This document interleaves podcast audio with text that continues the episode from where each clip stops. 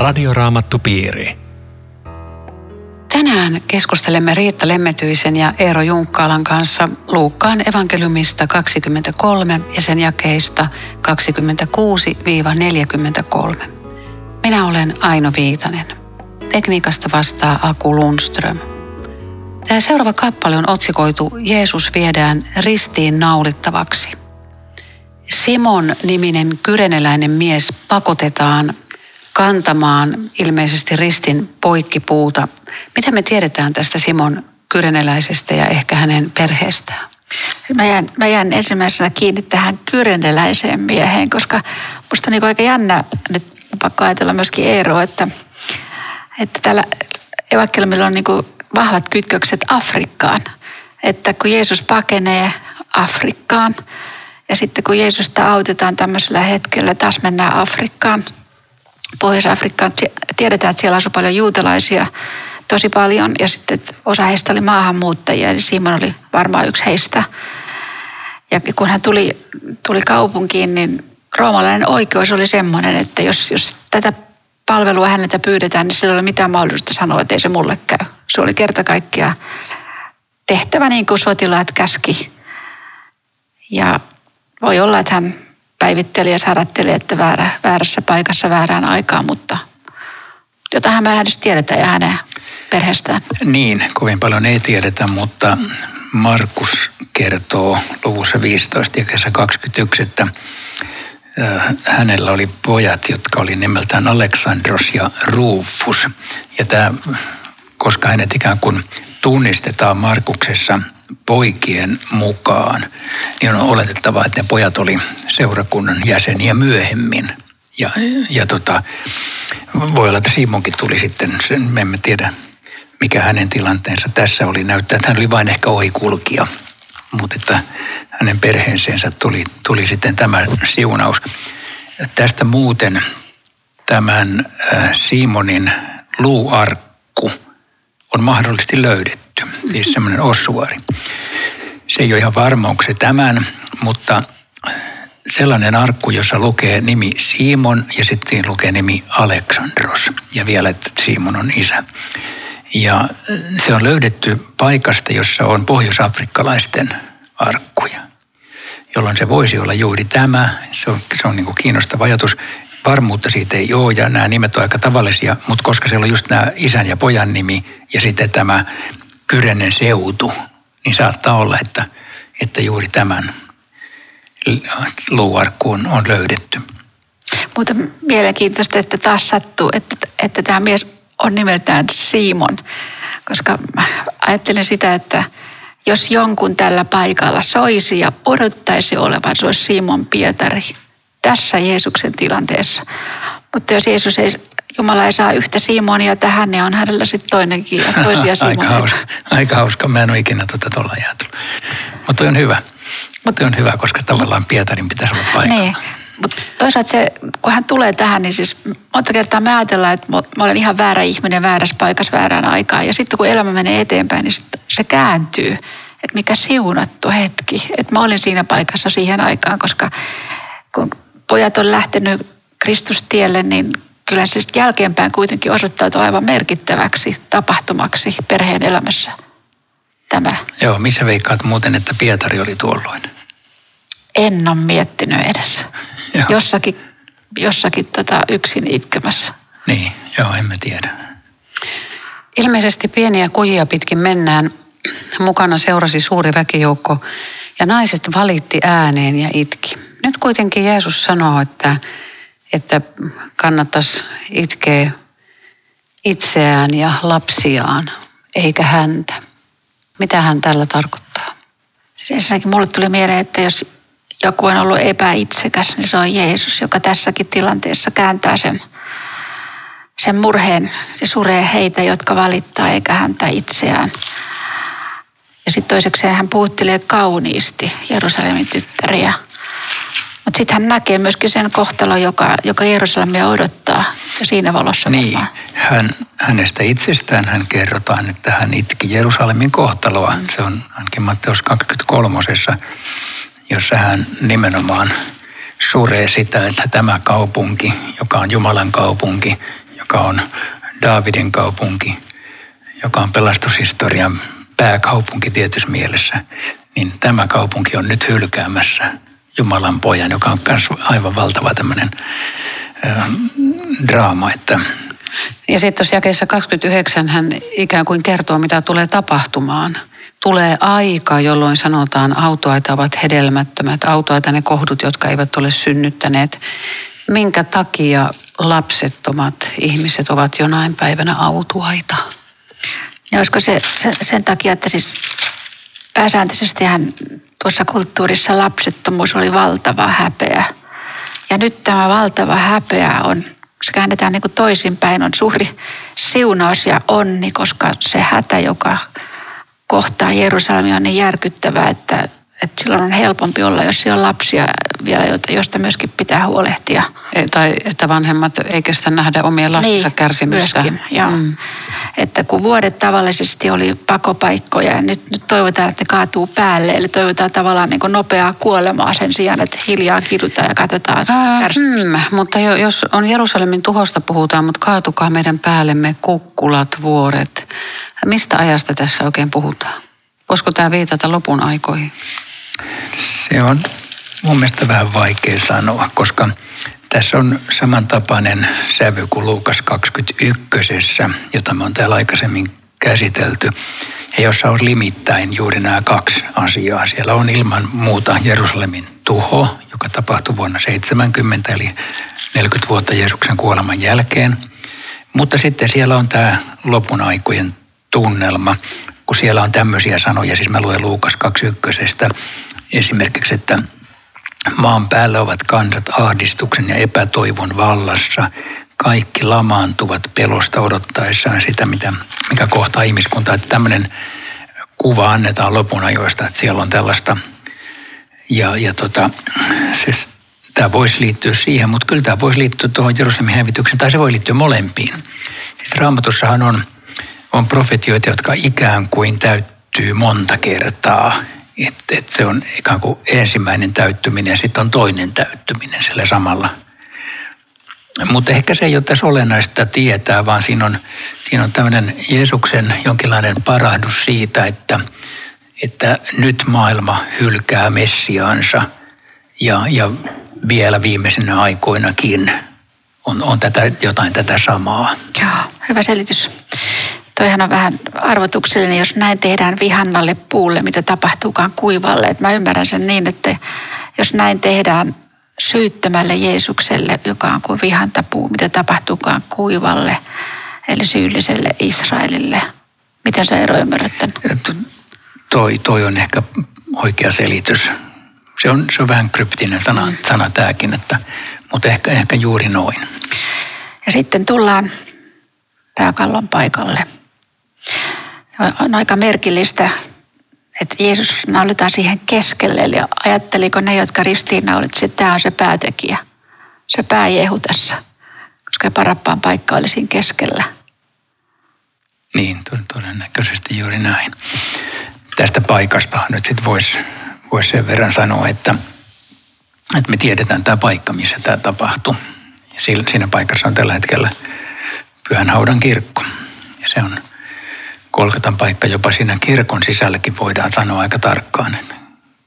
Siis perimätieto on sen säilyttänyt, mutta siellä on näkyy haljennutta kalliota ja se voi olla juuri tämän Kolkatan haljennut kallio, joka siinä on edelleen nähtävissä.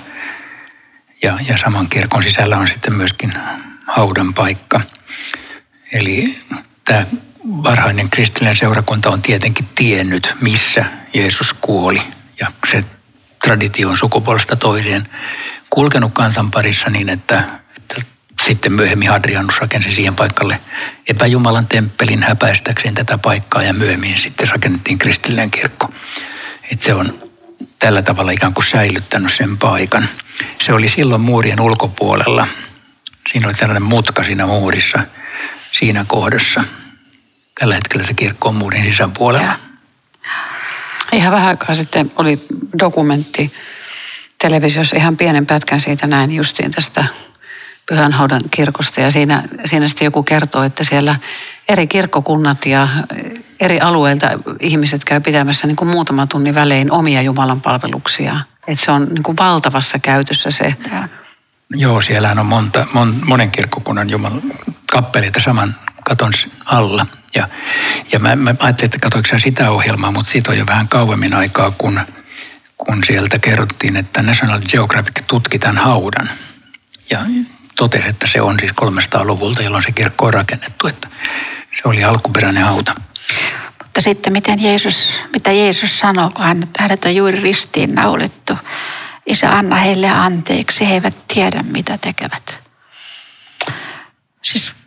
Kyllä varmaan voisi sanoa, että kyllähän asiallisesti ottaen he ties, mitä he tekee.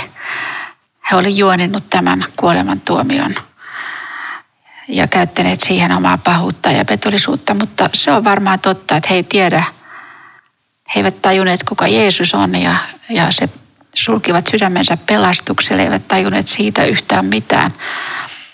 Ja tällä rukouksella Jeesus tavallaan aivan kuin jättää pelastuksen oven heille vielä auki. Niin, joo. Ei tietenkään opetuslapsetkaan tajunnut, eikä kukaan muukaan tajunnut tässä vaiheessa ikään kuin, että mitä tässä kaiken kaikkiaan tapahtuu. Ne vaan, ne vaan näkee, että nyt, nyt Jeesus kuolee, mutta eivät sitä, että, että tässä tapahtuu ihmiskunnan syntien sovitus. Se oli kyllä kaikilta pimennossa tässä Joo. vaiheessa. Ne, jotka ivaa, niin ne joutuu sitten antamaan näin vakuuttavan kauniin todistuksen.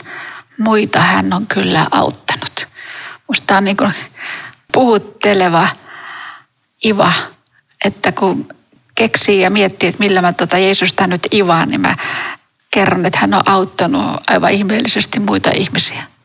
Sitten auttakoon nyt itseään, jos kerran on Messias Jumala valittu.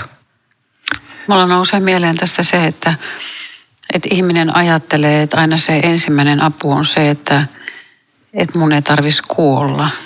Että se, se oikea apu on se, että mä pääsen tästä vaivasta ja tuskosta ja tästä kärsimyksestä, mikä mulla on. Että ei tavallaan ikään kuin nähty, että Jumala voisi olla siinä mukana tai sen takana. Tämä on Radioraamattu Piiri. Ohjelman tarjoaa Suomen raamattuopisto. www.radioraamattupiiri.fi Jatkamme keskustelua Riitta Lemmetyisen ja Eero Junkkalan kanssa Luukkaan evankeliumin luvusta 23. Minä olen Aino Viitanen. Sotilaat pilkkasivat, ivailivat, Muita hän kyllä on auttanut. Auttakoon nyt itseään, jos hän kerran on Messias, Jumalan valittu. Mä kuulen tässä niin sen myöskin, että, että olisiko tämä myöskin semmoinen paholaisen viimeinen mahdollisuus, että kiusaaja näissä huudoissa astuu tähän, että Jeesus, sä, sä voisit päästä helpommalla. Tuu alas, sä, sä pystyt siihen vähän niin kuin sieltä vuorilta alas ja enkelit kyllä sinua varjelee. Että oli tavallaan myöskin niin kuin vielä semmoinen viimeinen piinaava kiusaus. Epäilemättä siis sitähän, kun Jeesuksen ne alkuperäiset koettelemuskiusaukset siellä autiomaassa oli sitä, että, että oletko Jumalan poika ja voit hypätä täältä alas ja tällaista, niin, niin ne toistuu vielä ristillä. Eli tässä on Jeesuksen elämänmatkassa on nämä sekä julkisen toiminnan alussa että lopussa samantapaiset kiusaukset. Kiusaaja koittaa koko ajan saada pois raiteelta Jumalan poikaa. Ja sitten toisaalta auttakoon nyt itseään. Siis mä rupesin miettimään tämän lauseen kohdalla sitä, että, että kaikissa uskonnoissa on juuri tämä käsky uskonnon harjoittajalle. Auta itseäsi, että pelastut, että toimit tota, tämän uskonnon ohjeiden mukaan, että sulla olisi vielä joku hyvä paikka jossain. Siis to, tosi inhimillistä ja että tämmöiseen Messiaaseen he uskoo, joka tulee auttaa itseään ja tulee alas ristiltä ja me uskotaan siihen Messiaaseen, joka jäi ristille. Juuri siitä syystä me uskomme, koska hän ei astunut alas.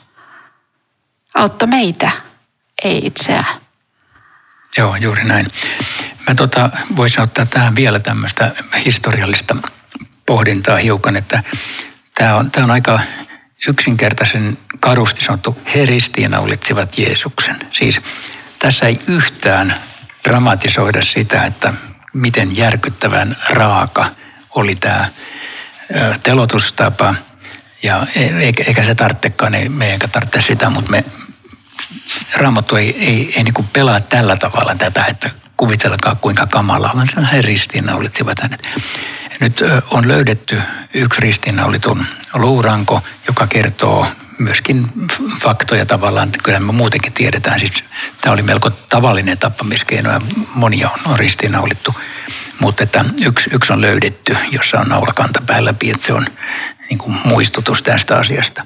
Mutta sitten tämmöinen vielä fakta, että ne ristit, usein meidän mielikuvissa ne on semmoisia puhelinpylvään korkuisia niin kuin kauniilla kukkulalla auringon laskiessa, mutta ne ei ollut semmoisia, vaan oli matalia öljypuurunkoja, jotka oli tuommoisia vähän ihmistä korkeampia, joka puolestaan kertoo sen, että se oli vielä häpeällisempi, jos näin voi sanoa, tien vieressä ihmisen, ihmiset saattoi sylkeä naamalle ja, ja lyödä poskelle, jos halusivat, että, että tämmöisiä, tämmöinen oli se ristin kuolema, jonka Jeesus kuoli.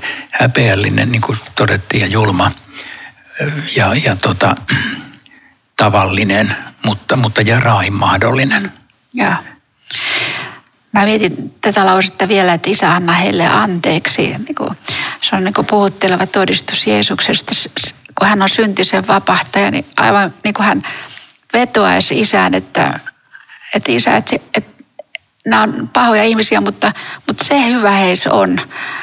Siis jotenkin niin kuin, tämä puolustus mulla olisi vielä heistä kertoa, että he tajua, mitä he on tässä tekemässä, että kuule minua tässä ja, ja anna heille anteeksi.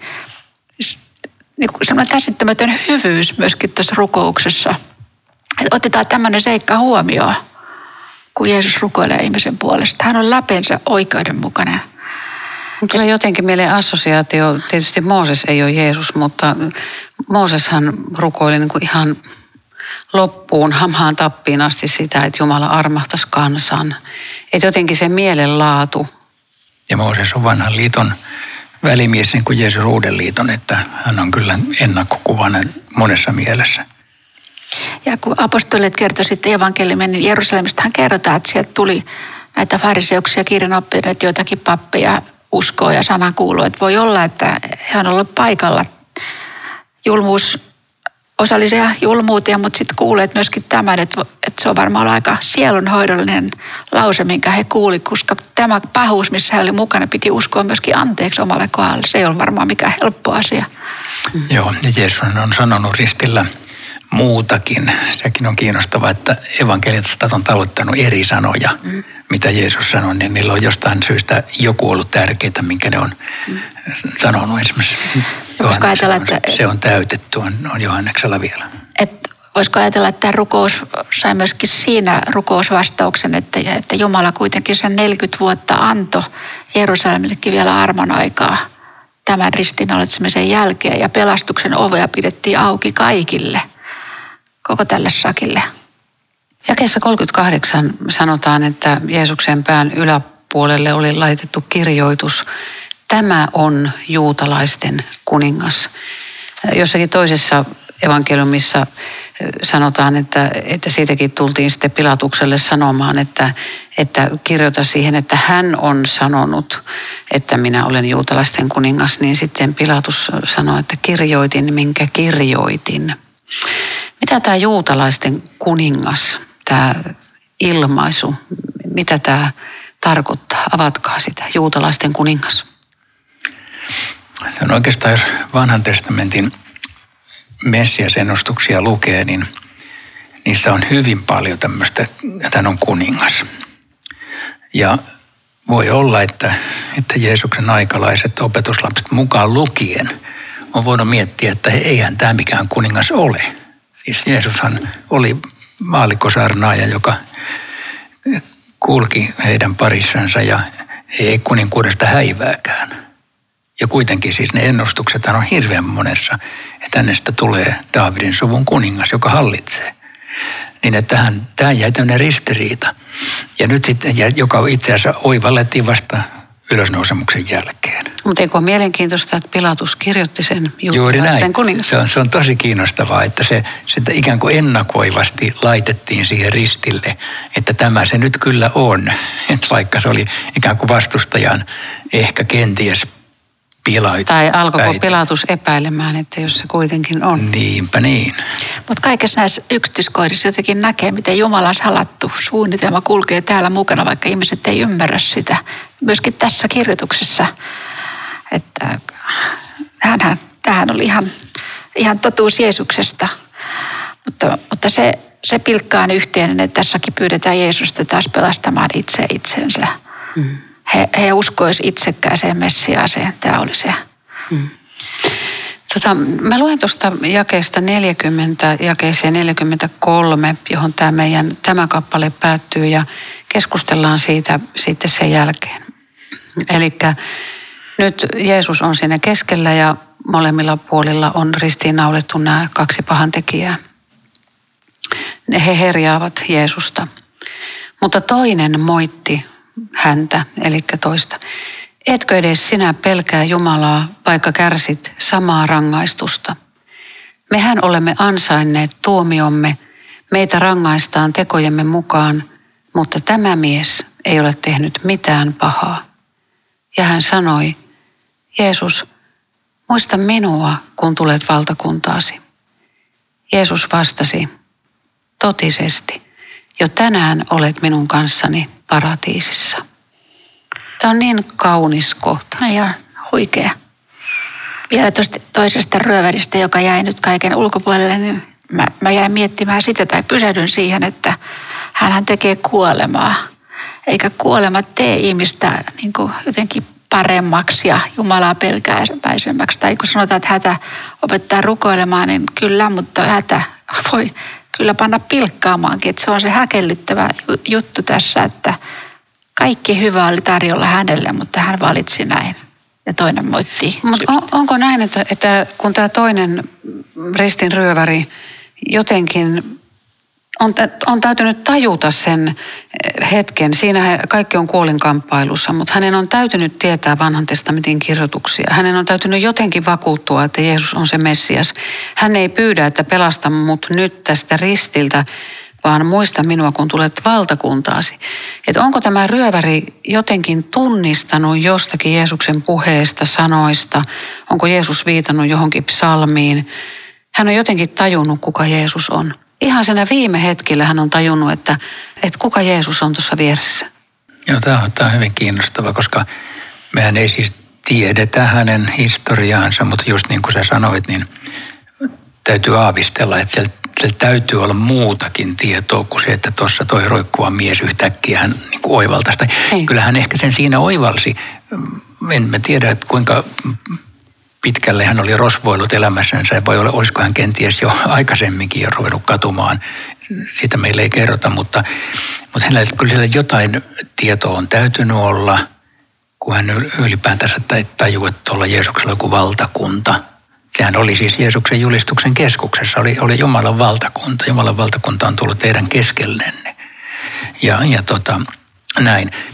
Sekin on jännä, että toinen evankeliumihan kertoo, että molemmat ryövärit pilkkasivat.